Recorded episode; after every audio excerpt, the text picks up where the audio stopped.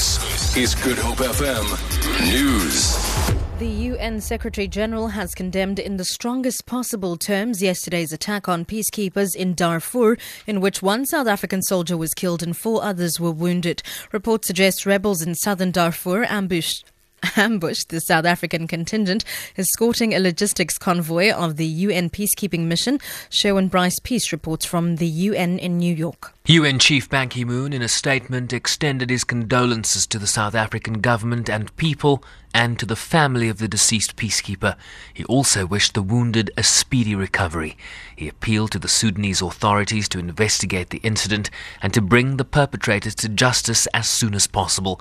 Mr. Ban also called on the parties to the conflict in Darfur to respect the integrity of the peacekeeping force. He reminded them that they may be held accountable for attacks on or threats against UNAMID troops.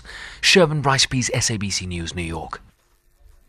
Forensic experts will today comb through Czech fugitive Radovan Krejcir's cell at the Zonderwater Correctional Centre at Cullinan, east of Pretoria, where a planned escape was foiled by the authorities last week. Krejcir spent his second night in a new cell at the prison after a pistol, four cell phones, and other items were discovered in his original cell. It's expected that he and several other inmates will be charged after investigation is concluded. The police's Solomon Makgale.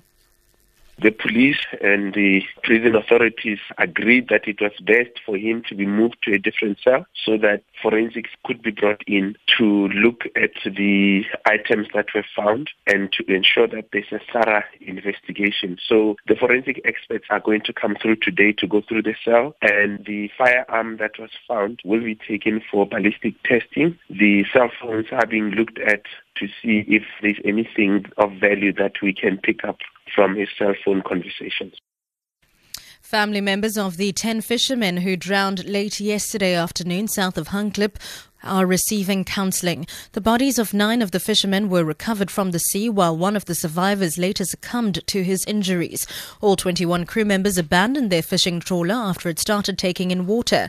The search for three missing fishermen is continuing. NSRI spokesperson Craig Lambinon says the fishing company is attending to the families of the deceased and the missing fishermen. It's not clear why the trawler started taking in water. Engineers have boarded it and attempts will be made to bring her to, to the port of Table Bay. And finally, the death toll in a roadside gun battle involving a convoy carrying Mozambique's opposition leader, Afonso Dhlakama, has risen to 20. Police say armed men in Dhlakama's 12 vehicle convoy opened fire first on a minibus taxi carrying civilians. Dhlakama's Mozambican National Resistance, or Renamo, insists they were ambushed. The surviving Renamo members, apparently including Dhlakama, fled into the bush and a police operation continues in the area. For Good Hope FM News, I'm Sibs Matias.